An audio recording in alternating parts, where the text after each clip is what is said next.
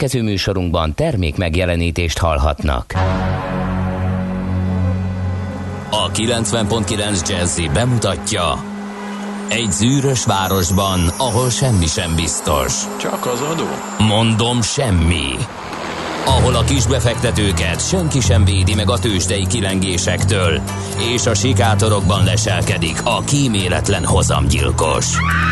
Csak négy férfi múlik a közbiztonsága. Hadnagy urak, merre vannak? A mindenre elszánt és korrumpálhatatlan alakulat vigyáz a rendre minden reggel. Ezek az állati nyomozók? Négy férfi egyeset és egy nyalóka. Ács Gábor, Gede Balázs, Kántor Endre és Mihálovics András. Az íróasztal mögül pedig Profit kapitány diktálja a tempót. Humor, emberi sorsok, közönséges bűnözők és pénz, pénz, pénz.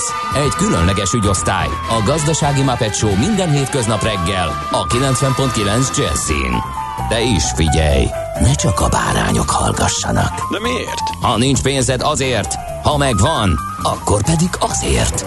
Millás reggeli. Szólunk és védünk.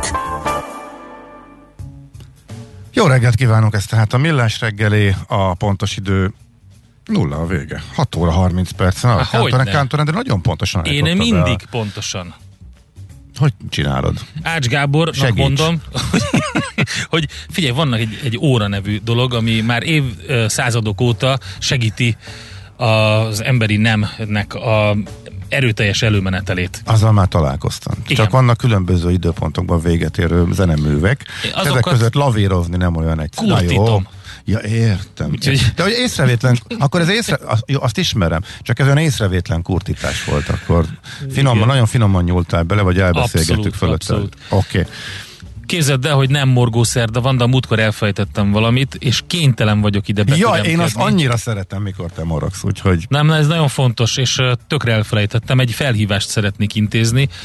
Ugye ez a szemetelés dolog, ez már kicsit ilyen, ilyen, ilyen idejét múlt, vagy nem, most nem ezzel foglalkozunk főleg, foglalkozunk egy csomó mindennel, a szemeteléssel kevésbé, de van egy olyan dolog, ami tényleg szemet szúr, nagyon sokat megyek bicikli úton és bicikli út közelében, és azt vettem észre, hogy két dolog van eldobálva, buszmegállók, bicikli út megállók, vagy, vagy bicikli út mellett.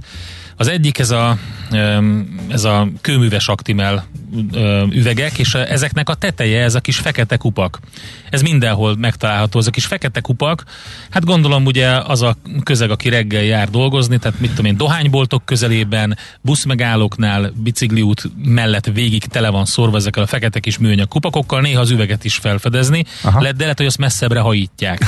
Amikor Még tekeri le a... a kőműves aktimel mert tekeri mást ismertem rá. biciklin, Jó, vagy- jó sok, jó Igen. sok beceneve van ennek, de ezt még nem hallottam, úgyhogy ez külön köszi, igen. Szóval tekeri le, akkor lepattintja a kupakot, az Mhm. oda esik, ahova esik.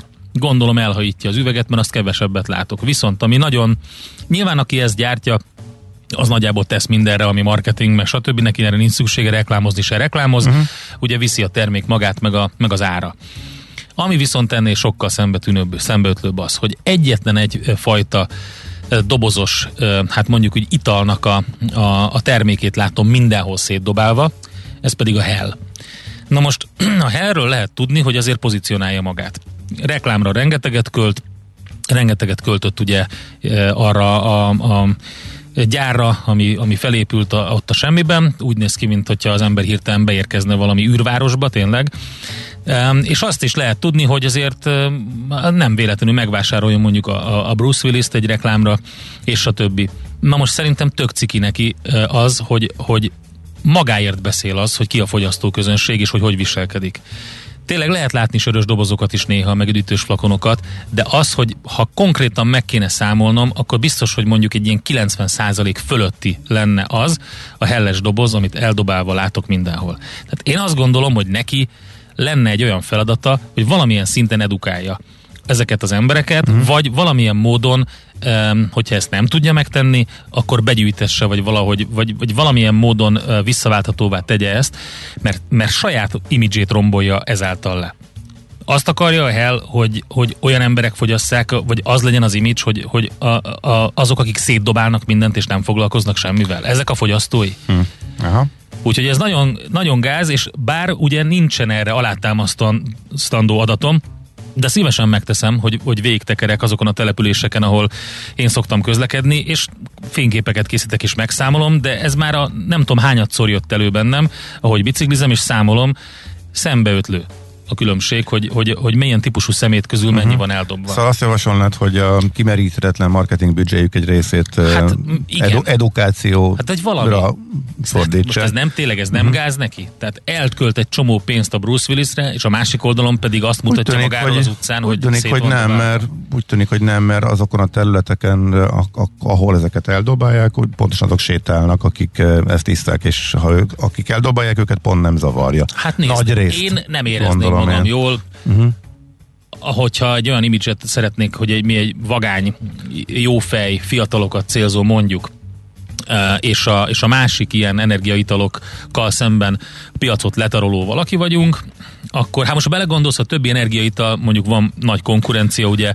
Nézd, nekik ez- milyen imidzsük van, ők milyen, milyen kampányt húztak fel, Ez azért nagyon nehéz, eh, mert az egy nagyon komoly probléma, erről orvosok is sokat beszélnek, de hogy eh, nagyon nagy mennyiségben eh, isszák, és nagyon káros. Igen. Eh, Hát ez a- egy a fiatalokra eh, ez az energiaital. Figyelj, én nem erről akartam beszélni, ez vitatkozzanak erről Mhm. a szakértők meg az orvosok. Én amit láttam, arról szerettem volna beszélni. Szerintem ez egy nagyon káros dolog, valamit kéne csinálni. Le, ne, engem zavar a szemét minden formája. De, de az, hogy egy gyártónak a szemetét látom folyamatosan, az Hm. még rosszabb. Nyilván, hogyha mondjuk Tiszatúrán vesz részt valaki, akkor más típusú gyártóknak a szemetét látja folyton. Ott egyébként történt is lépés, tehát a Coca- Coca-Cola például támogatta a Pet, a Petra kupát. Igen, igen. Úgyhogy ö, azt szerintem teljesen helyesen tette, annak ellenére, hogy az, az, a, az a hulladék mennyiség, ami a Tiszán látható, az alapvetően nem Magyarországról származik, bár nyilván onnan is, de egy nagy része Ukrajnából uh-huh. szivárog át. Ez teljesen mindegy, az a lényeg, hogy ott történt egy lépés, és volt egy gesztus legalább, de uh-huh. ez szerintem nem, nem jó. Na, Jó, 0 figyelj. 30 20 10 909, ide várunk hozzászólásokat. Viberen, Whatsappon, SMS-ben. Nézem is, Ez a hogy- Millás reggeli október 21-én csütörtökön, és ahogy mondtuk Ács Gáborral. És Kántor Endrével, és van egy antimorgásom. Na gyerünk! Hát képzeld el, tegnap pont úgy parkoltam, hogy mellettem fölgyűlt a... Előttem lámpa, de úgy, hogy a parkolóhelyemről, hogyha kiállok, akkor utána négy-öt autó állt a lámpáig. Tudod, és pont mellettem még megállt egy autó, amikor észlelte, hogy én ki szeretnék állni, és legnagyobb megdöbbenésemre, mögöttem még nem volt senki, hátra tolatott, hogy engem kiengedhessen. Micsoda úriember. igen, és egy BMW volt, úgyhogy szeretném ezt már csak azért is itt a bömös hívők, illetve a, Igen, hát a, a, a sztereotípia. a igen. sztereotípiák cáfolatára, hogy ilyen is van, és, és intettem, villogtam, megköszöntem, és gondoltam, hogy ezt, ezt mindenképpen egyszer Ez majd valamikor elmondom, és, és tök jó volt. Tehát kimondottan, egy szavam nem A lehetett kivétel egy szer- erősíti a szabályt, egy szavam Gábor. nem lehetett volna. Tudod milyen az, amikor jön a következő, Igen. és akkor már nem tudsz kiállni, mert Igen. mindenki hajt a zöldre, biztos, hogy buktad azt a lámpaváltást, nagyon szerencsétlenkedés. Aki Ennyire már, me, aki már volt ilyen volt, helyzetben, az jó. tudja, és én ezt Abszolút. egyébként észreveszem a közlekedésben én is, hogy van ez a típusú előzékenység, hogy tudja, hogy van egy olyan kereszteződés, ahol nem tudsz kifordulni vagy be, és akkor elenged, mert ő uh-huh. arra szokott járni, ez egy nagyon jó, folytassuk így. Nagyon jó, köszönjük szépen. Na, akkor mivel folytatjuk? Az orsolyákkal. Nagyon boldog névnapot minden kedves orsolyának. Az orsikák és az orsik is. Képzeld, de külön név Igen, a tudom. naptárban, hogy orsika és hogy orsi. Uh-huh. És És Úgyhogy ők is ünnepelnek. Ismerek is ilyet, aki Hogy, aki- hogy, Orsika, Orsika, anyakönyv, vezve jó. Orsika, igen. a kolombinák is ünnepelnek, csak hogy egy pár érdekesebb nevet mondjunk, a hiláriuszok is egyáltalán nem vicces, sőt, nem szabad kacagva nevetni a Hilárius néven, annak ellenére, hogy angolul nagyjából ezt jelenti. Uh, Ursula, Viátor, Zelina, ezek a nevek vannak még. Mi történt ezen a napon um, a történelemben? Um, például, láttad az egyik legfontosabb, most beszélgettünk erről, 2015, ugye már, már hat éve volt amikor a Visszajövőbe kettő című filmben Marty McFly 1985-ből ezen a napon megérkezett.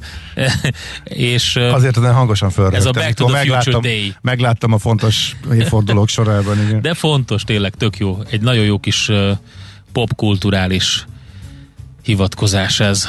Aztán érdekesség, ja nem, születés, híres születésnaposok. Ah, hát ez nagyon, nagyon jó. Krudi Gyula elsősorban, a magyar író, 1878-ban ezen a napon született. Akit pont so- sokat emlegetett eh, Katona Csaba Igen, igen. héten.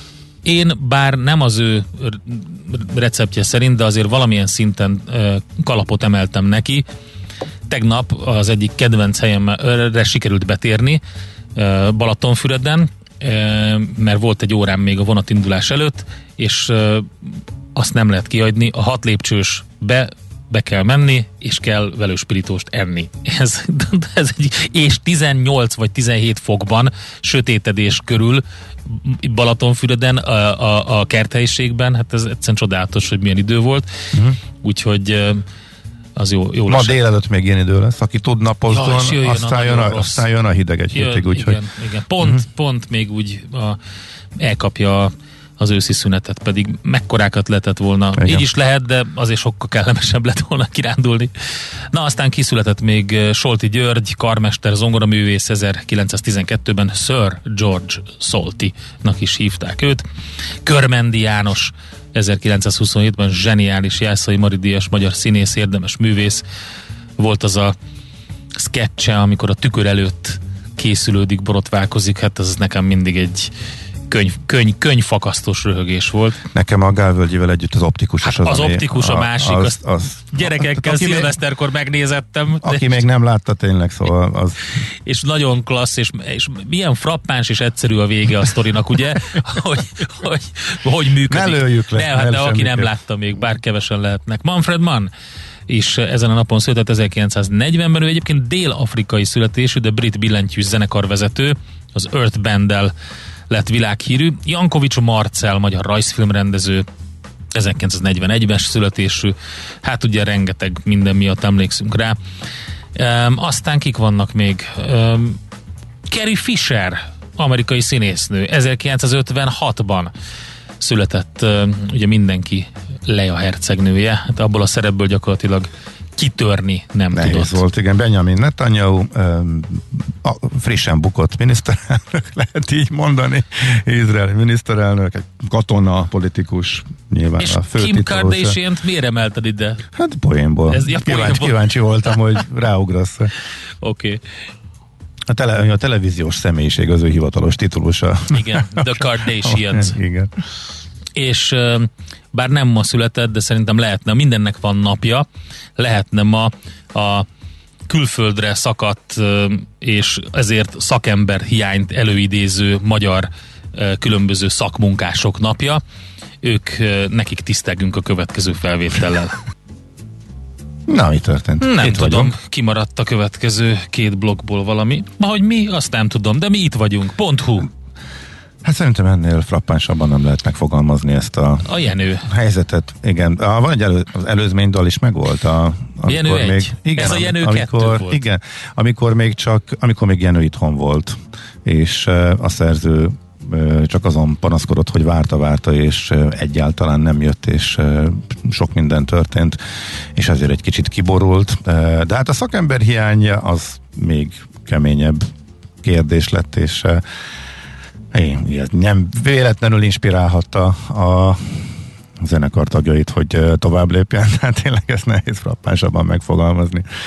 Hát meg ugye a kivándorlókról alkotott vélemény, megnyilvánulások eszenciája is belefért ebbe, úgyhogy rendkívül szórakoztató tegyük hozzá.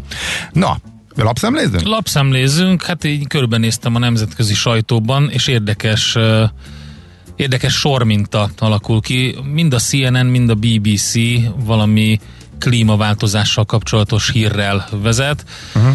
Uh, ugye kijött ez a, az új um, jelentés, ami, ami azt mondta, hogy vörös riadó van, mégpedig a klímaváltozás uh, nál um, az egészségügyre gyakorolt hatása kapcsán ez a COP26 Climate Summitnak az eredménye. Ezt vezető sztorinban hozza a CNN és a BBC is, miközben a BBC arra fókuszál, nem az egészségügyre gyakorolt hatása a különböző szennyezőanyagoknak és a klímaváltozásnak ha, ha, van a fókuszban alapvetően, mint a CNN-nél, hanem az, hogy különböző államok erőteljesen lobbizták, lobbiztak, hogy ezt a jelentést, a klímaváltozással kapcsolatos jelentést egy kicsit csitítsák, vagy változtassák, vagy enyhítsék a, a kijelentéseket, amiket megfogalmaznak benne.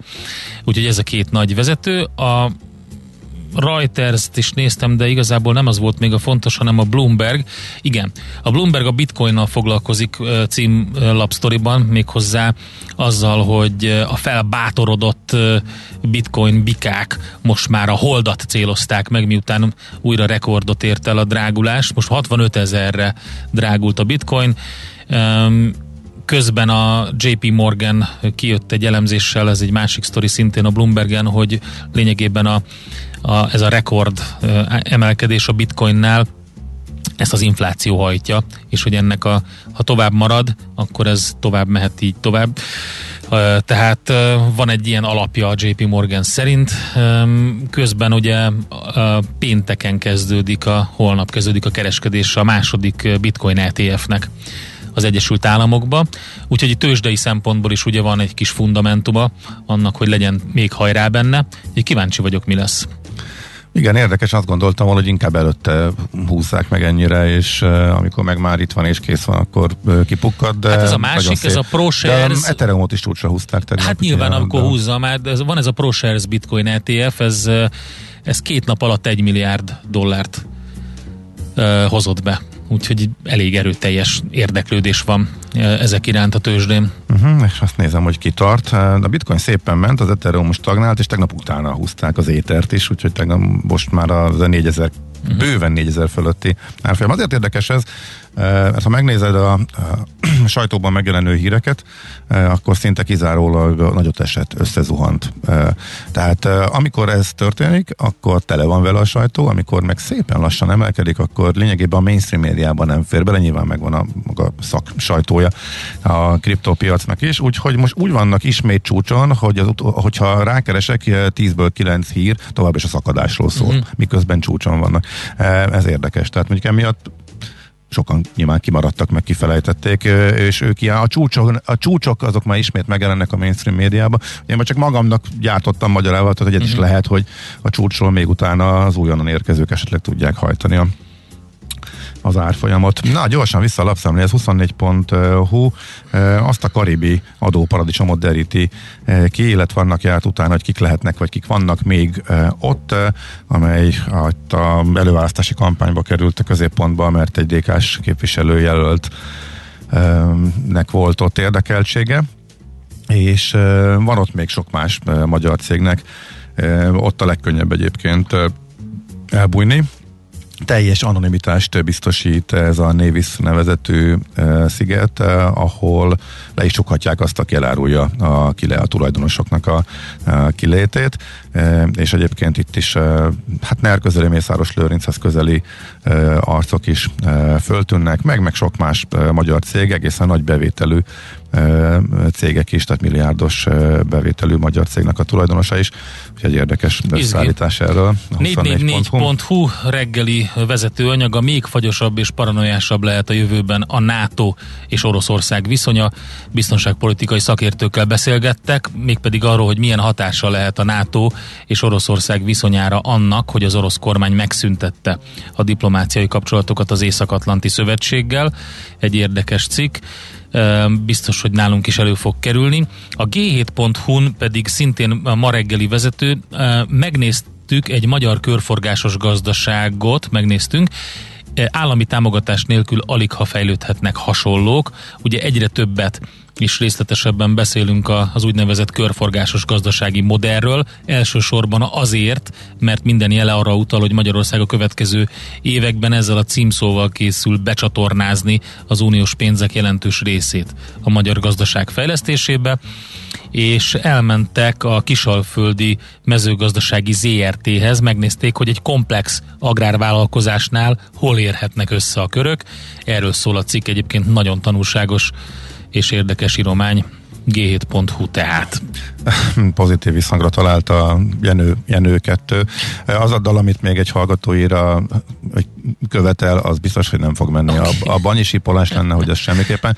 Persze ajánljuk mindenkinek saját meghallgatásra egy, egy sok mindenki által ismert jelenség. Az infláció? Titkáiba. Az inflációról szóló dal, illetve a hajnalban is egész nap flexelőkről szóló ja, dal, hát amit kimondottan felvetett Igen. a hallgató, az semmiképp nem fog beférni a, a programba, de ott is olyan érzésed van, hogy ez Igen. hogy ismert az, az érzés, és ezt nem lehetne ennél jobban megfogalmazni. Úgyhogy ezt a otthoni hallgatásra ajánljuk legfeljebb. Közben a, a fantasztikus napfelkeltét mindenki megnézheti Budapest, Budapest fölött az igen, ég egészen harmadik festői. napja gyönyörű, igen. Egészen festői. Gyorsan jövünk a, a tőzsdei információkkal. Hol zárt? Hol nyit? Mi a sztori? Mit mutat a csárt? Piacok, árfolyamok, forgalom a világ vezető parketjein és Budapesten. Tősdei helyzetkép következik. A Tősdei helyzetkép együttműködő partnere, a hazai innováció élenjáró gyógyszeripari vállalata, az idén 120 éves Richter Gedeon nyerté. Enyhe Bux Plus azt jelenti, hogy 7 század százalékos plusz volt. Végül is lehet mondani, hogy a Budapest de vezető mutatója egész nap arra szolgatott fölfelé. Nem nagyot, de mégis emelkedni tudott tehát a Bux. És hát így emeljük ki akkor azokat a papírokat, akik a legnagyobbat menték tegnap. Azt mondja, hogy az autó Wallis majdnem 3%-os pluszt hozott össze, ezzel talán, ha jól látom, a legjobban szereplő papír volt a béten. A Richter Gedeon is egész jól szerepelt, másfél százalékos plusszal. Azt mondja, hogy a Magyar Telekom 1,1%-ot tudott erősödni, a Masterplast majdnem 1%-ot, a 4IG is valamennyit 0,3%-ot, és a Cikk Pannonia hasonlóan ennyit. A MOL visszacsúszott 3%-ot, és az OTP bank is 0,6%-ot, úgyhogy alapvetően ugye a nagy papírok közül kettő mínuszban, kettő pluszban, de a kicsik, akik már kicsik, most már inkább mondhatnánk, hogy közepes és feltörekvők, akik most már az év hát majdnem több mint felében elég jelentős forgalmat generáltak a bétre, tovább folytatják ezt a menetelést. Na, hát Amerikában folytatódott az emelkedés. Tényleg egészen döbbenetes, hogy elég sok minden mutatott lefele, és most már hatodik emelkedő nap, zsinórban hatodik emelkedő nap is összejött azt követően az S&P-nek, hogy csúnyán letörte a uh-huh. Mhm. 50 napos mozgót, majd utána visszamászott fölé, és meg sem állt odáig, hogy már ismét majdnem a történelmi csúcson van. Sőt, a Dow Jones napon belül meg is döntötte a történelmi csúcsát. Az árásban nem, de nem sokkal van egyébként lejjebb. A Nasdaq egy icipicit korrigál, de egy mínusz nulla. Ha tavalyi ilyenhez hasonlítod az éves emelkedést, akkor ott a nagyobb különbségek voltak. Most ilyen 16 és 20 százalék közötti erősödésben van a három vezető index Amerikában, Igen. tehát olyan nagyon-nagyon számottevő különbség nincsen. Igen. Tök hát, érdekes, amit... hogy a klasszik papírok ugyanúgy tudtak húzni, mint a, mint a bankpapírok, erősítve a Dow-t ezzel erősen, és a Nasdaq-en se volt olyan kiugró, meg hát volt egy korrekció. Hát ugye ez szép, volt egy nagy szétválás, uh-huh. ez a mhm. rotációs időszak, amikor lemaradtak a technológiai papírok, aztán szép szépen ledolgozták a hátrányokat, és most nagyjából beálltak fejfej mellett. Igen, 17 és fél a Nasdaq és 20 és fél az S&P uh-huh. az évre óta, tehát most nincs ilyen szétválás, és mindegyik a történelmi csúcs mellett van, a történelmi csúcs a környékén van. A Ford, nyertesek, úgy de jó szerepelt a Ford, 4% fölött. Igen, kicsit esett a jelentés után az Egyesült Légitársaságok. Mit gyárt a himnusz? Hogy? Hét, a napnyertese az Anthem nevű cég 7, Ja tényleg, most nézem. De, Fogalmam sincs, mindjárt, nem, nem is ismerem. Én se, csak, csak itt minden Mondjuk, hírmagyará, hírmagyarázó ja, kiemel, hát kiemeli, a nap, valami a... történt, mert ott gyakorlatilag egy akkora kiugrás volt a, a hú, 32%-os pluszban van egyébként idei évet tekintve, úgyhogy ott elég erőteljes emelkedés volt, és ott valamikor igen, ott egy rögtön nyitásban volt egy erőteljes erősödés. Gyors jelentés, gyors jelentés volt, ez, ez így is, van. Csak nekem ez új, de nem, nem tudom, hogy ő mivel foglalkozik. Úgyhogy általában azért a 99%-at ismerem a cégeknek, akik hát, írnak. én ezt nem merem elmondani ezt... az S&P 500-ról, hogy 90%-át ismerem, de jó neked. Az S&P-ből szerintem, szerintem nagyjából majdnem mindenkit, de ezzel még nem találkoztam. Nem tudom, benne van az S&P-ben. megnézem az entemet. Na, Netflix eh, végül is, eh, tegnap beszéltünk róla többet, ezt még érdemes idebigyezteni, már a előző napi Előző este az árás utáni kereskedésben egy kicsit eh, esett, erről is már beszámoltunk tegnap, a, nem sokkal, de tovább nőtt a vesztesége a gyors jelentés reakcióként, de két és fél százalékot sem érte el, úgyhogy uh, PayPal volt még uh, az ismertebb cégek közül nagyobb vesztese 5%-os uh, mínusszal, és Pinterest Egészségügyi, egészségügyi cég az Anthem, uh-huh. egészségügyi szolgáltató, és az egészségügyben különböző um, szolgáltatásokat nyújtanak, igen. Uh-huh. Oké, okay. na ennyit Amerikáról. A tőzsdei helyzetkép hangzott el a hazai innováció élenjáró gyógyszeripari vállalata az idén 120 éves Richter Gedeon nyerti együttműködésével. Azt mondja uh, Erika, hogy sziasztok, ezt ő a Facebook oldalunkon Messenger alkalmazással küldte. Endre, éppen tegnap gondolkoztam ezen. Amikor kutyát sétáltatok, mindig szedjük a szemetet. Itt jegyzem meg az összes sutyomban ezt issza, és brutál mennyiségű alupalack kerül elő az erdőből. Egy órás séta, kb. 3 kg palack, ez közel 200 darab mondja, új, minden nap sétálunk. Hát szintén egyébként kutyasétáltatás közben is figyeltem fel erre a jelenségre. Egy hallgató azt írja, hogy ha, ha, annyi, ha annyi energiát sincs a heltől, hogy a következő kukáig elvitt, akkor minek iszod, hogy ez menne most Bruce Willis arcával uh-huh. reklámszlogenként? Ha ez tényleg így van, akkor tesznek valamit, de ezt, ezt, ezt nem hallottam még. Ez tök jó, de én megmondom uh-huh. őszintén, nem én vagyok a célcsoport, tehát nem vettem ezt a reklámot, de ha az így van, akkor már megtettek valamit, érte? Igen. Ez lehet. jó dolog. Uh-huh. Mondjuk lehet, hogy valami erősebbet kellene, mert akkor ezek szerint ez nem működik, bár nem rossz ötlet. Uh-huh. Úgyhogy, um, oké. Okay. Um, volt, volt uh, tegnap köszöntés? Zsoltot köszöntöttük születésnapi alkalmából? Melyik Zsoltot? A Zsolt hallgatót. Zsolt hallgatót? A, igen, Zsolt nem. hallgató tegnap töltötte be a 49 évét, üzent nekünk, úgyhogy nem. Az, úgyhogy azt nagyon boldog születésnapot, de szerintem hét napig azt is lehet, mint a névnapot. Zsolt kapuzárási pónikat küldött egy fotón, két kis póni zár egy kaput, úgyhogy hát igen, jaj, jaj, jaj. nagyon aranyos. Oké. Okay. Okay. Tari Ibolya jön a hírekkel, friss információkkal, utána pedig jövünk vissza mi, és rengeteg mindennel foglalkozunk. Budapest rovatunkban Um, hát többek között Velence update, tényleg hát ez, ez eszméletlen a helyzet. Gyakorlatilag ott voltam, amikor lezárták azt a szakaszt, és azon gondolkodtam, hogy már megint mi történt, hát meg kellett tudni, mindegy, majd elmondom.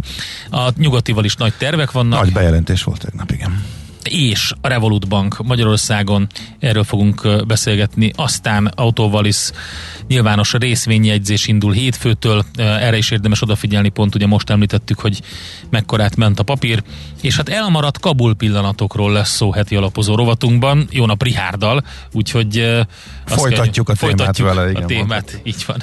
Műsorunkban termék megjelenítést hallhattak. Nézd a Millás reggeli adásait élőben a millásreggeli.hu oldalon. Millás. Millás reggeli, a vizuális rádió műsor. A reggeli rohanásban könnyű szemtől szembe kerülni egy túl szépnek tűnő ajánlattal. Az eredmény krétával körberajzolt tetemes összeg. A tethelyen a gazdasági helyszínelők, a ravasz, az agy és két füles csésze és fejvállalakzat. A lehetetlen küldetés megfejteni a Fibonacci kódot. A jutalom egy bögre rossz kávé és egy olyan hozamgörbe, amilyet még Alonso Mózli sem látott. Millás reggeli, a 90.9 Jazzy Rádió gazdasági mapetsója. Vigyázat! Van rá engedélyünk! A Millás reggeli fő támogatója a Schiller Flotta KFT. Schiller Flotta and Rent a Car. A mobilitási megoldások szakértője a Schiller Autó tagja. Autók szeretettel. Ez a Millás reggeli továbbra is itt a 90.9 Jazzy Rádion Ács Gáborral.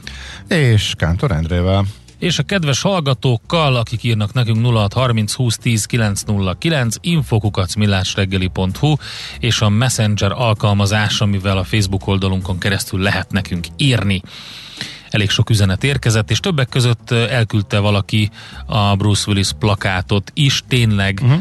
felhívja a figyelmet arra, hogy a kukába dobják a palackot. Hát nem tudom, hogy működik-e, vagy hát mondjuk úgy, hogy inkább szerintem sajnos nem működik. Lehet, hogy olvasni sem tud, vagy nem akar az a közeg, aki e, így szemetel. Hát, vagy nem találkozik ezzel, nem tudom. Hát a pénz beszél, az jó, hogy van, jó, hogy van ilyen. Jó, hogy van ilyen, tök jó. Jó, hogy felismerte akkor ezek szerint a, a cég, de azért szerintem a, a betétdíj az biztos, hogy siker lenne. Vagy egy olyan akció, hogyha mit tudom, ötöt visszaviszel, akkor kapsz valamit. Mm, úgyhogy igen. Na, nézzük, hogy milyen közlekedési információk vannak. Budapest legfrissebb közlekedési hírei, itt a 90.9 jazz Nincs? Nem, nem. Akkor miért nevetsz? Nem, nem jött egy nem közlekedési SMS, amin Oké. Okay. Elmosolyogtam, viszont a, a Szentendén a rendőrség előtt, ez most is? Igen, ismét ott van a Trafipax mérik a Leány falu felé ö, haladókat. Na, ezt akkor sikerül Erős a forgalom az M3-as autópályán, a főváros felé vezető oldalon van egy baleset, de az Miskolc környékén van a 26-os főúton, úgyhogy minket annyira nem érint. Löpapa szerint hasonló a helyzet a tegnapihoz. Mondjuk az ülő innak klinikák pótló megállónál akkor ez zökkennek a buszok, hogy csak na hamaros pitty lészen, de a balesetről vagy nagyobb dugóról én most nem látok infót a hallgatóktól. Budapest, Budapest, te csodás! Hírek, információk, érdekességek, események Budapestről és környékéről. Na nézzük Na figyelj, akkor. Mi ja, is, mi is itt a fő konfliktus? Okay. De, de most tényleg... Én, én, Velence. Kivel szembe? Igen. Mi, okay. mi, mi, mi, mi, mi folyik ott? Mert most megint az önkormányzat Szemben kommunikál. áll a Velence korzó elvileg üzemeltető, illetve hát jogilag is üzemeltető Gomi Kft. Velence város önkormányzatával. Ugye azzal kezdődött a dolog, hogy voltak konfliktusok korábban is, a GOMI és az önkormányzat között, többek között azért, mert um, nagyon előnytelen szerződést kötött a GOMIval az előző önkormányzat az üzemeltetéssel kapcsolatban.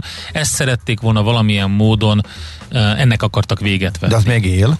az még él, illetve felmondás alatt van, Aha. illetve felmondták, nem vagyok jogász, és ebbe ez egy külön, a jogászoknak is egy, egy külön um, rész, aki ezzel foglalkozik, a, aki ezzel a, a önkormányzatokkal kapcsolatban, nem, ezt a részt nem értem. Az a, az a lényeg, hogy felmondták a szerződést elvileg, utána lezárta el, először lezárta ugye a, az egész területet azzal a kerítéssel, amit lebontottak a gomi hogy ne, tehát ott is az volt, hogy belépőt akartak szedni az egész, korzó. az egész korzónak a Aha. strand részére főleg, de uh-huh. hogy a büfésorokhoz is, hogy uh-huh. oda vezetett, akkor ott azt kinyitották, de mégse, stb. Utána most, most az egész kerítést arra használták fel, hogy lezárták az egészet megközelíthetetlen, és a büfésort is lezárták, lehetetlenítették az ott lévő büfék működését, és azt, hogy bárki, aki arra sétál, besétáljon oda. A büfések mit csinálnak? Ő, hát az egyik ö, büfés sornak szerencséje van, mert ő neki az egy, a fele a parkoló fele néz, és azt nem tudták lezárni, tehát Aha. ők oda kipakoltak székeket a parkoló felé, uh-huh. és onnan szolgálják ki. Van ott étterem, gyors étterem, ö, ilyen, ilyen, ilyen büfé. A másik büfésor pedig, ami merőleges a, a, a tóra, az konkrétan a kerítés mögött van, ő nem tudja megközelíteni. Aha. Úgyhogy Uh, nem tudod menni a saját büféhez. Nem, körülbelül. nem tudod oda menni. Uh, minden esetre az van, hogy nagyon sokan elégedetlenek a velenceiek közül, hogyha olvasgatod a fórumokat a Facebook oldalon, azt mondják, hogy töketlen az önkormányzat, és nem tud cselekedni. Aha. Ez tényleg felháborító. Most az történt, hogy arra sétáltam, pont tegnap mentem a vasútállomásra, hogy azt látom, hogy kordon, rendőrségi kordon van, ott a felső parkolónál a spár mögött, és valami balhé történik, és mondom már még mi történik, és láttam, hogy elkezdték egy géppel felszedni a Igen. térköveket a korzó melletti parkolóban. Ezt észrevették, szóltak az önkormányzatnak, aki lezáratta a rendőrökkel a területet, és leállította ezt. Tehát a gomi elkezdte A gomi elkezdte föltörni a föl, térkövet. fölszedni. Na de van. miért? Hát nem tudjuk. Hogy az nem tudom. Ott, ott ő úgy döntött, hogy azt, ott azt csinálja. Mindenesetre ott most nem lehet megközelíteni a parkolónak azt a részét, hogy átjárhatatlanná tették, és az egész úgy tűnik, ez teljesen szubjektív, de az egész úgy tűnik, mintha folyamatosan borsot akarna törni a gomi az önkormányzat orra alá, azáltal, hogy olyan dolgokat csinál, ami hát felbőszíti az ott lakókat, megnehezíti az életet magyarán, és ezáltal a, az, az önkormányzatra lesznek mérgesek a lakosok. De ez lehet, Aha. hogy csak egy rossz olvasata a dolognak, még egyszer elmondom, nekem ez úgy tűnik. A másik Nem, oldalon... nem tűnik logik, tehát nem, talál, nem látom benne a logikát, hogy ez miért jó neki, Hát akkor biztos, hogy hát nem azért- fognak velük szerződni, vagy hogy Már így is biztos, hogy nem így is fognak biztos, tehát szerződni. akkor már nincs veszteni valójuk, Nincs, és akkor most van, Aha. és akkor most egy kis borsot törünk. Szóval most az van, hogy ö, közben uh, olvastam az önkormányzat oldalán egy, ö, egy bejelentést, amit uh, a dr. Kővári Gergő Benjámin ügyvédi iroda tett a Gomi Kft. nevében, aki a jogi képviseletét látja el a Gomi Kft-nek, és abban az egész üzemeltetési koncepciót leírva arra kéri lényegében a polgármesteri hivatalt, hogy hogy hadd szedjenek belépőt a strandra, tehát ez volt egy ilyen javaslat és egy ilyen kérés, amit ugye elutasítottak, ennek kapcsán mérgesedhetett el a viszony, és megy ez az egész. Nagyon sokan a fórumozók közül azt mondják, hogy hát nem értik, hogy mi ez a, ez a nem elég erőteljes fellépés a gomival szemben az önkormányzat részéről, az önkormányzat pedig azt mondja, hogy ők a törvényes eszközökkel szeretnék mindenképpen ezt a dolgot intézni, ami viszont kereteket szab annak, hogy mit tehetnek meg és mit nem. Ugye itt benne van egy Mhm. Aha, olyan is, hogy oké. mi van akkor, hogyha valaki böllenkedik veled folyamatosan, és te meg megunod, és lekensz neki egy rohadt nagyot, akkor utána te leszel az, aki súlyos testi sértést követett el, és te vagy az, aki valamilyen szinten majd ö, m, pórul jár, vagy, vagy fizetnie kell. Tehát szerintem egy ilyen is van ebben, de mondom még egyszer, ez csak az én érzésem, tehát nem akarom, hogy ez bárki egy ilyen tényállásnak vegye. Az biztos, hogy rettentő bosszantó az egész szitu, és rendezni kéne már azt a környéket, mert tényleg most már nem az, hogy normálisan sétálni se lehet arra, de hogy konkrétan autózni is nehezebb, mert az egyik részt az teljesen ellehetetlenítették ezzel a térkőfelszedéssel. Uh-huh. Na mi van a nyugatinál? Ó, nagyon gyorsan elmondom, mert hogy konkrétan sajtótájékoztatón kiállt Fűrjes Balázs államtitkár, Vitézi Dávid, ugye a mindig elfelejtem a nevét, a Fejlesztési és fejlesztési ZRT vezetője, meg a MÁV elnök vezérigazgatója, a Homolya Robert, és hogy nagyjából tényként közölték azt, amit eddig ugye tervként tudtunk meg, hogy erre még lesz pénz, nem lesz pénz, legalábbis nekem úgy volt, egy, hogy a nyugati, mint olyan megszűnik, park lesz az Eiffel csarnok felújított, tehát felújítják és park lesz benne, lemegy föld alá, eh, meg lesz a déli és nyugati közötti alagút, meg lesz a Atya 49-es és 11-es villamos közötti összekötés, eh, tehát azt a, a És ez elkezdik építeni. milyen lezárásokat fog Tehát a, Deák, a Deáktól a villamos tovább fog menni a nyugati keresztül a, a, a Lehel térig, és megy tovább Kápoftás, összekötik ott a villamosokat. Jól hangzik. Abszolút jó hangzik, 12 év alatt, hogy ez megvalósul, és ezt Hát a nyugatinál eddig is ugye csak ugye az észak irányból voltak komoly torlódások, mert ott sok mindent csináltak, akkor gondolom most így minden irányból lesznek torlódások. De Hát Jó, de A ha jó cél megvaló- érdekében- Figyelj, nyilván lesznek, de ha ez megvalósul, csak azt nem csak hadd derült ki. trollkodjak már egy kicsit, és akkor, akkor is fo- jelentkezik majd mindenki a Facebookon, meg mindenhol, hogy mekkora dugókat okoz ez? Uh, nem, Vagy akkor ez most nem fog akkorákat, mint a Blaha meg a Lánchíd? Nyilván dugók lesznek, de ha egyszer elkészül, akkor meg javulni Jó, fog. nem, hogyha, én- én hogyha csak eljutunk a- odáig, én csak, csak a csak nekem az nem egy... Az, Kommunikációs viharra gondoltam, ami azt majd követi. Én azt nem látom, hogy ez most tényleg egy konkrét döntés, meg hogy ez miből finanszírozzák, vagy pedig ez még mindig a terv kategória, mert ugye a nagy is mindig arról szólnak, hogy kiírtuk a tervezésre a pályázatot, Aha. és e, ebből már rengeteg van, és erre most sem találtam a választ, nagyon jó hangzik. Én tudok olyan kivitelezőket, akik ezt kiválóan meg tudják oldani. Ja, persze, Na, persze. Hát, mindenkinek kivitelezőkből jól állunk. Mindenkinek Pénzünk is van, úgyhogy a kettő szerintem találkozik valahol egy ö, osztrák síparadicsomban, ö, vagy egy spanyol ö, kikötővárosban, és akkor majd ott megbeszélik, hogy mi történik. A felüljárónak annyi, ezt azért említem, mert tegnap pont beszéltünk róla a műsorban, hogy ez annyi? valószínűleg már, mint a nyugati tér fölötti felüljárót elbontják, tehát ugye ez és ezt nem állítják nyilván ki a valahol a szoborparkban például? Eredeti a, a dilatáció által okozott félméteres eltolódással együtt? Hát az kicsit bonyolult lenne a szállítása. Lehet, Szerintem hogy jó lenne. Nem Úgyhogy Ó, az nagy kár, pedig futóversenyeken milyen jól lehetett onnan föntről integetni, nem?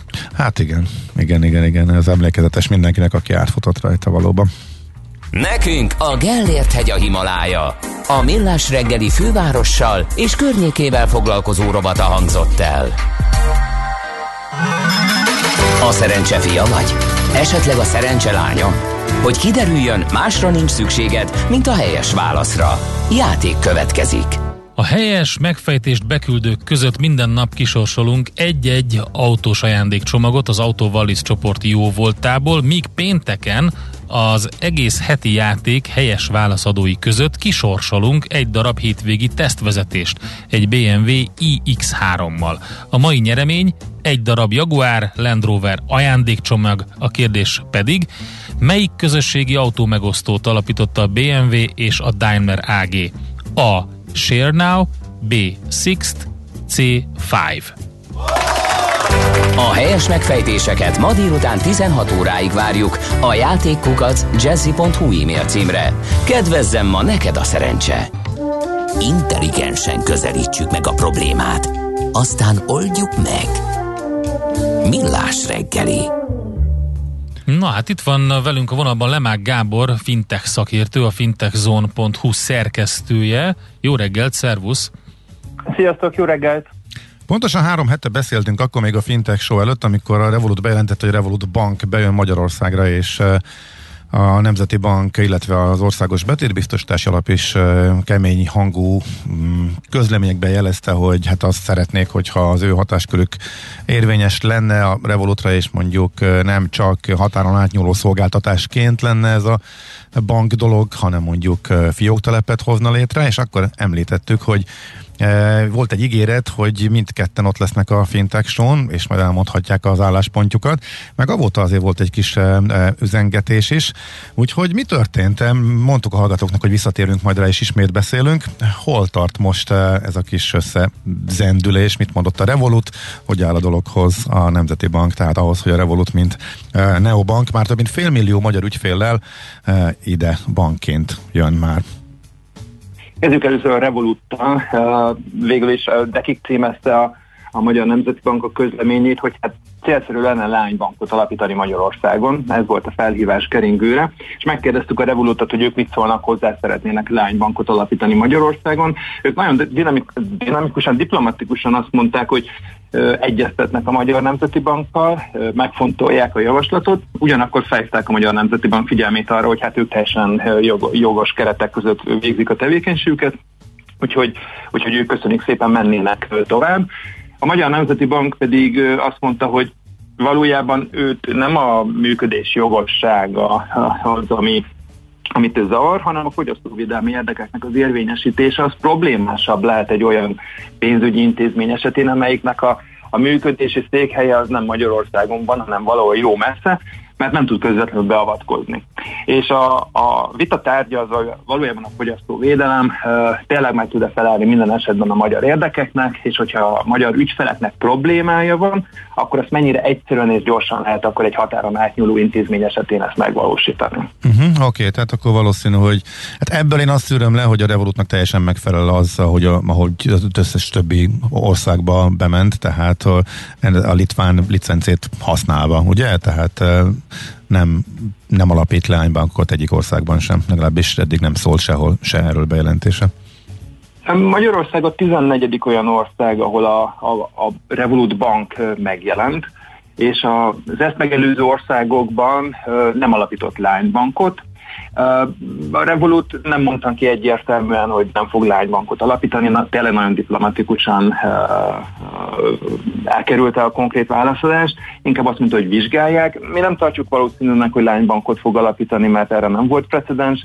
Teljesen jog, jogszerű az a működési környezet, amelyikben ő most nyújtja az univerzális banki szolgáltatásait és megfejelte még a, a bejelentését azzal, hogy, hogy amúgy hamarosan a személyi kölcsön és a hitelkártya is ide érhet. Hú, erről majd mindjárt beszéljünk, de ez azt jelenti, hogy itt a Magyar Nemzeti Banknak konkrétan semmi ráhatása nincsen eh, ebben a működési formában arra, hogy ők mit csinálnak Magyarországon?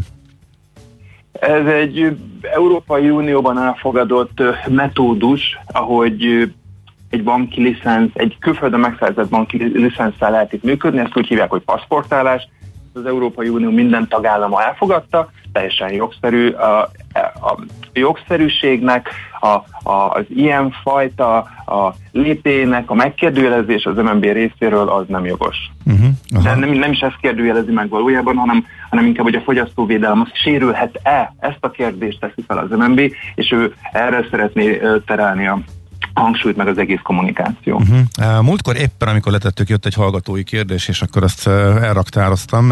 Arra vonatkozott, hogy hát a TransferWise-ból Wise lett cég, és majdnem ugyanazt a szolgáltatást tudja, vagy nyújtja, mint a Revolut, vagy akár a Revolut Bank, és mégsem beszélünk róla. Ők máshogy, valamit máshogy csinálnak, hogy ebből nem volt semmi konfliktus a MNB-vel, vagy, vagy tényleg valóban ugyanazt tudják és nyújtják? A, fontos megkülönböztetni, hogy a, a Revolut ő, ő azt a döntést hozta, hogy ő, ő szeretne egy ponton hitelezni. És a hitelnyújtásának a legolcsóbb finanszírozási formája, hogyha ha ő a piacról, a, illetve a lakosságtól szerez gyűjt betétet ez nagyon, nagyon fontos dolog, hogy legolcsóbban finanszírozást a lakosságtól tud szerezni betét formájában, és utána e- ez alapján hitelezni. Ez egy nagyon-nagyon komoly stratégiai döntés. A Wise nem hozott ilyen stratégiai döntést, uh-huh. ő azt mondta, hogy marad pénzforgalmi szolgáltató, tehát ő nem akar hitelt nyújtani, uh-huh. ő azt mondja, hogy én a lehető legolcsóbban akarom az átutalást biztosítani, és csak azért kérek pénzt az ügyféltől, amikor valamilyen tevékenységet ellátok számára, tehát ő, amikor bejelentette 2020 végén, hogy Magyarországon elérhetővé tette nem csak a magánszemélyek, hanem a kis és középvállalkozások számára is a magyar bankszámla számot, ezt egy ingyenes csomag keretében tette. Tehát ma Magyarországon lehetne ingyen a kis és középvállalkozásoknak bankolni ezt a Wise biztosítja. Így, e, ezt, így kell megkülönböztetni a két társaságot. Az egyik elment a hitelezés irányába, a másik pedig a, legolcsóbb pénzforgalmi szolgáltatást, számlacsomagot, átutalást akarja nyújtani. Uh-huh. A, melyik lehet veszélyesebb a magyar bankok számára? És akkor itt majd kanyarodjunk vissza uh, a Revolutnak az új uh, szolgáltatásaira, termékeire. Talán a Revolut az, amelyik egy picit veszélyesebb lett, de csak azért, mert ő kvázi már univerzális banki szolgáltatások nyújtására képes. Az azt jelenti, hogy a teljes palettát, amit ma egy kereskedelmi bank tud kínálni, a megtakarítások kezelésétől a befektetéseken át, a, a mindenféle leasingig, tehát mindent tud kínálni a Revolut. Ez, ez fájdalom, mert sokkal nagyobb pályán tudja akkor támadni a bankokat. Ugyanakkor, amit a Wise kínált, és, és hogy effektíve nagyon-nagyon-nagyon alacsony áron képes ö, ö, magyar számlacsomagot, meg, meg átutalási feltételeket biztosítani, ő pedig ezzel, ezzel tudná nagyon komolyan sarokba szorítani a bankokat. Uh, igen, azt hiszem elfejtettem a kérdést. Igen, hogy a, a termékek, hogy... A, Nem még, baj, jó, jó irányba mentél, mert nekem az fogalmazódott meg, hogy, hogy milyen erősen lobbizhat a hazai pénzintézeti szektor az ellen, hogy uh, ilyen módon betegye a lábát a piacra, e, aki viszont elég sikeresen teszi be a Revolut. De, de nem tud. Vagy, hát tud vagy nem tud, de hát nem kérdés. Próbálhat, mit, ér, de mit érez Gábor ebből? Unión belül oda megy, ahova akar. A, a Magyar Nemzeti Banknak is feltettük ezt a kérdést, hogy amúgy mit gondolnak, hogyha jönnek ezek a neobankok, akkor a piac hogyan rendeződhet át. És az egyik oldalról azt mondták, hogy e, nagyon komoly versenyt jelenthetnek a már univerzális banki szolgáltatásokat nyújtó például Revolut a, a hazai bankok számára, úgyhogy ideje felkötni a gatyát, ez volt az egyik üzenet, a másik pedig, hogy hát valójában ez a felügyeletek számára is egy ilyen új kihívás, és hogy ők is csak most tanulják, hogy hogyan is kellene felügyelni ezeket a tevékenységet, függetlenül attól, hogy hát valójában az Európai Unió tagjai vagyunk, és hát nem csak a tőke, humán erőforrás szabad áramlása, hanem valójában a pénzügyi szolgáltatások határon átnyúló nyújtásának a lehetősége is itt van adott, csak eddig a technológia nem biztosított erre lehetőséget, most viszont így 5-6 év alatt benőttek, és akkor most a szabályozó egy picit vakarja a fejét, hogy ups, ezek tényleg itt vannak, most akkor mit csináljunk. Uh-huh. Uh, hogy a piac mennyire zár össze, nézzétek, az Európai Unióban valószínűleg minden hagyományos inkumbens a saját piacán azért szeretné védeni az érdekeit, minden piac összezár, meglepetés Magyarországon uh-huh. sincs. Akkor csak gyorsan vissza a termékekhez, amiket már bejelentettek, vagy akkor most itt a fintech során elmondták, illetve amik még jöhetnek, ugye uh, Buy Now Pay Later dologról is uh, beszélgettünk már többször, uh, és a Revoluttal kapcsolatban is uh, elhangzik. Uh, ez jöhet-e? Ezzel most, ezekkel most mi a helyzet? Igen, rákérdeztünk arra is, hogy uh, nagyon jó, hogy akkor megérkezett a betétbiztosítás, amit most a Revolut banktól, a, a, hogy elvesztetik ennek az előnyeit, a betétbiztosítási rendszer előnyeit a hazai felhasználók is, de a Revolut megkérdeztük tőle, hogy mi várható, még milyen szolgáltatásokkal jönnek, és ö, említették, hogy a személyi kölcsön és a hitelkártya két olyan termék, amit, amit rövid időn belül Magyarországon is megjelenhet. Sajnos még az évet sem árulták el, hogy melyik év, de mi azt gondoljuk, hogy 2022-ben ez itt lehet köszönhetően annak, hogy Litvániában és Lengyelországban, tehát Lengyelország már nagyon közel van, Szerintünk ez, ez nagyon-nagyon reális, hogy ez a két termék itt lesz. Illetve azt is megkérdeztük, hogy az elmúlt hetekben nagyon szexi pénzügyi szolgáltatásokat jelentettek be, amelyek az Egyesült Királyságban elindultak. Ez a ez a payday, ez a fizetési napszolgáltatás, hamarabb a, hozzájuthatunk a fizetésünkhöz, mint ahogy a munkavállalónk. Átutalná. A Buy Now Pay Jó later... hangzik, hát ki ne szeretne ilyet, igen.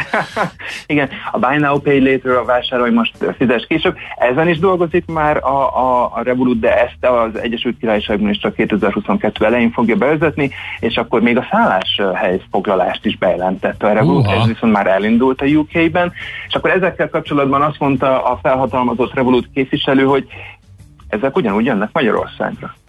Uh-huh. Hát izgalmas, Izgi lesz, fel nagyon. lehet kötni a gatyát, úgy, ahogy aha, mondtad.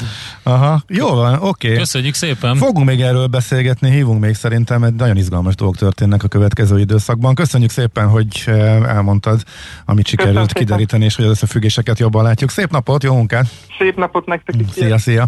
Lemák Gábor volt a vendégünk, a fintech szakértő, a fintechzone.hu szerkesztője. A tükör a valóságot tükrözi, de mindenki máshonnan néz bele. Millás reggeli. Na hát említettük, hogy az autóvalisztal fogunk foglalkozni. Itt a tőzsdei összefoglalóban pont kiemeltük a papír árfolyamának kiváló emelkedését, és hát sok minden történik a cégnél. Ugye arról is beszéltünk már, hogy nyilvános részvényjegyzés indul hétfőtől, és beszállhatnak a befektetők az Autóvalliszba. Itt van Ormosi Gábor, az Autóvalisz NRT vezérigazgatója a vonalban. Jó reggelt kívánunk! Jó reggelt kívánok!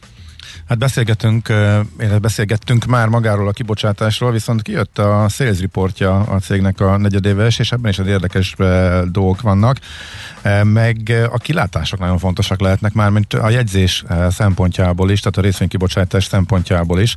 Összességében mit, mutat a, mit mutatnak a harmadik negyedéves adatok? Nyilván elsősorban az értékesítési számok érdekelnek, meg hát a chip hatásai most, illetve a következő időszakot illetően. Igen, nyilván ez egy, tehát a nagy tranzakció mellett azért fontos, hogy a, megy tovább az élet, működik a, a, a csoport, és nyilvánvalóan a, az eredménytermelés alakulása mindenkit érdekel egy ilyen tranzakciótól függetlenül is, hát még hogyha valóban tranzakció is és beszállási lehetőséget is kínálunk befektetők számára. Hát a harmadik negyed évünk szerencsére alátámasztja az eddigi e, működést, és hát ez a szerencsére ez ugye idézőjelben van, hiszen e, ezért megtettük az organikusan szükséges lépéseket is, tehát arról tudok beszámolni, hogy magától a, a tavalyi év ugye bázis időszakhoz képest már akkor létező tevékenységeink is nőttek, mind a kiskereskedelem, mind a nagykereskedelmi üzletákban, de hát erre ugye a tavaly évvégén végrehajtott öt tranzakciónkkal belépett új tevékenységek, nem utolsó például a nagykereskedelemben az Opel négy országban való forgalmazása, amely idén első negyedében vált ugye valósággá is lépett be a számainkba, tehát ezek már a, a, a, az operatív normál növekedés vagy organikus növekedésen túl is jelentős növekedést hoztak, a, és ez a harmadik negyedében is tart csipjány ellenére is. Hogy számokról is beszéljek, a, a nagykereskedelemben a harmadik negyed évben bezárólag összesen 12.386 autót értékesítettünk a tavalyi évben. Nem értem el a 3000 autót a nagykereskedelemben. Eladott autók száma, tehát ez egy négyszeres növekedés, ennek a nagy része valóban az említett Opel, de emellett mondjuk kiemelném azért a Sangyong márkánknak a terjedését, amely Csehországban, Szlovákiában és Magyarországon is rettentő jól növekszik és teljesít. De a kiskereskedelemben is kiemelném, hogy összesen 18.686 autót értékesítettünk az első három évben, összehasonlításképpen 5516 volt tavaly, ehhez is természetesen hozzájárul a, a, mind a Jaguar Land Rover, mind a, a, az Opel kerepesi a forgalma, vagy akár most már a szlovén BMW forgalmazásunk is, de ez is szerencsére hozzá tudom tenni azt a remélem mindenki számára megnyugtató mondatot, hogy organikusan is, tehát a már a bázis időszakban is nálunk lévő tevékenységek is lényegesen több mint másfélszeres növekedést tudtak felmutatni uh-huh. a mhm. tavalyi évhez. Hát érdekes, hogy jön hozzánk pont, pont Várkonyi Gábor autós szakértő a futóműrovatunkba, uh-huh. és hát két témát nem tudunk kikerülni, chip hiány és készlet hiány, illetve logisztikai problémák. Um, mi, mi a helyzet az autóval? Egy, Igen. Valahol egy évet kell várni új autóra, ebből mennyit éreztek, illetve mivel számoltok, és hát ebből a használt piacra ez árnyékot vette, vagy hogy ebből mi húzódik át? Igen, hát én is hallgatója vagyok a, a műsornak, ugye ezt már többször bevallottam. Most is meg kell erősítsem, és a múlt heti beszélgetésnek is valóban témája volt ez, és teljesen egyetértek a szakértő elemzésével. Ugye az történt nagyon röviden összefoglalva az én szavaimmal, hogy a, a chip hiány előjött volna így is, úgy is, mert ugye mindenhova chip kell, tehát a, a, a számítógépek rettenetes módon igénylik, és a számítógépek most már benne vannak az összes háztartási kütyűben, e, és az összes autóban mindenféle különböző e, hajtásláncról függetlenül is növekvő mértékben. Tehát nem csak az autóiparra jellemző a csiphiány, mindenhol van, csak az autóiparban ugye ez a COVID általi gyártás, leállás, majd visszaállítás együtt azzal, hogy közben át kell állítani az egész gyártást ugye az új hajtásláncokra, és ezek miatt is egy óriási alkalmazkodási kényszer van a gyártókon. Hát ezek a hatások együtt vezettek oda, hogy egy ilyen valóban sokszerű chip rendelési mizéria probléma állt elő tavaly, aminek a kirugózása, vagy ennek, ezeknek a logisztikai gyártási ellátási láncoknak a visszaállása elhúzódik. Én azt gondolom egyébként, azt hiszem ebben is egyetértettünk, ha, ha jól emlékszem a, a múlt heti beszélgetésre, de majd megerősíti Vájkony úr, hogy azért a jövő évben ez kisimul. Tehát azt várjuk, hogy a gyártási kapacitásokhoz már a chip rendelkezésre fog állni. Nem ez lesz a korlátja annak, hogy növeljék a, a termelést a gyárak, de egyébként az egyéb megfontolások, tehát a környezetvédelmi miatti technológiaváltás, vagy akár a, a piaci átrendezések, a konszolidáció miatti modellváltások, tehát ezek a, a típusú hatások miatt egyébként kínálati szűkülésre továbbra is számítunk, tehát hogy inkább keresleti lesz a piac, nem pedig kínálati, mint korábban. Na de visszatérve a kérdésre, hogy hát ez ránk. Meg a használt részre, igen. Igen, meg a használat. Ja igen, azt akartam valóban átvezetni. Tehát az új autóknak a, a kínálati szűkülése az ugye mit okoz? Azt okozta, hogy aki új autóba akar ülni és rájön, hogy nem tud kiszállni az autójából, mert nem kapja meg az új autót, az akár magántulajdonban van, akár flottában, az tovább fogja használni az autót. Emiatt az az autó viszont nem kerül ugyanekkor használt autó értékesítési kínálatba, és ezért a használt autó kínálata is szűk lett nagyon gyorsan, néhány hónapos követéssel, és ugyanazt a problémakört látjuk a használt autóknál, és hiába azokban nem változott ugye a chipszám.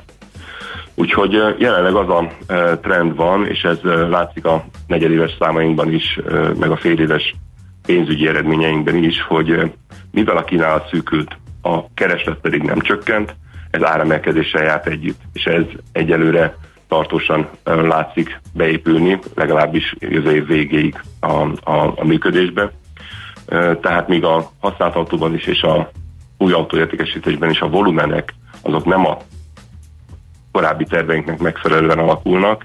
Ezt bőven kompenzálja egyelőre az a fedezett növekedés, ami az áremelkedésektől származik. Uh-huh. Mi a helyzet a szerviz területtel? A szerviz területen is, hát ugye a kiskereskedelmi tevékenység bővülésével, tehát a tranzakcióban ugye szervizkapacitást is vásároltunk, vagy hát ezek a tranzakciók tartalmaztak ilyen kapacitásokat is, részben emiatt, részben pedig valóban az autóhasználat normális mederbe való visszatérése okán is jelentősen nőtt a, a, a szervizórák száma is, 90 ezernél is több órát értékesítettünk az első három évben a tavalyi 41 ezerhez képest, tehát itt is bőven meghaladtuk a kétszeres növekedést. Uh-huh. Oké, okay. uh, jegyzés indul jövő héten, akkor még gyorsan térünk vissza egy pillanatra a végére. Ugye, hogy 25-én ez meddig tart, és lezárható-e korábban, vagy a kisbefektetők számára fontos um, részleteket akkor igen, igen, igen. 25-én indul a, a lakossági jegyzés, és tart november 9-éig, ez egy uh, ugye naptári két és fél hét, éppen azért, hogy mindenkinek legyen ideje, uh, akár itt a, a össziszünet ellenére is a jegyzésben részt venni, aki ilyen szándékozik az OTP bank hálózatán, illetve internetes felületeink keresztül. A mi jegyzést nem tervezünk lezárni korábban, ezért is biztosítottunk túljegyzésre módot, tehát 25%-kal még akár meg is tudjuk nevelni a kereteket, hogyha a kereslet az előzetes érdeklődésnek megfelelően alakul. Uh-huh. Oké, okay. nagyon szépen köszönjük, majd még szerintem, hogy elindult, akkor visszatérünk erre a részre is. Szép napot, jó munkát! Nagyon szépen köszönöm! Viszont hallásra. Szervusz viszont hallásra. Normasi Gáborral az Autóvallis NRT vezérigazgatójával beszélgettünk. Megfelelő alapozás nélkül képtelenség tartósan építkezni. A Ferde torony ugyan látványos, de egyben aggasztó is.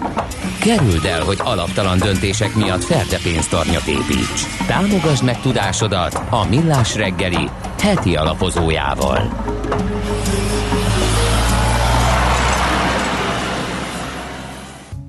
És itt van velünk Jónap Richárd, az Akkord alapkezelő portfólió menedzsere. Szia, jó reggelt! Sziasztok, jó reggelt! Beszéltünk már a Kabul pillanatokról. Így van. Nehezen jönnek, e, vagy csúszik, e, vagy mi történik? Életet persze kezdjük onnan, hogy... Mi az a Kabul pillanat? az a Kabul Van, aki pillanat nem hallotta korábban. Én így magamban Kabul pillanatnak neveztem el egy olyan pillanatot, amikor zajlik a világban valamilyen esemény, aminek alapvetően nem úgy kellene zajlania, de van egy hatalmas erő, aki tesz egy kinyilatkoztatást, hogy már pedig ez így lesz. Ez így történt 2011 vége és 15 eleje között a svájci frankkal, ami ugye előtte 1,6-ról egészen a paritás közelébe egy figurára megközelítve a paritást erősödött az euróval szemben, és valahol 1,1-es árfolyamnál a svájci egyban kinyilatkoztatta, hogy itt 1,2 és fölötte lesz az árfolyam, és beállt elementáris erővel Godzillaként a piacon mindenki ellen.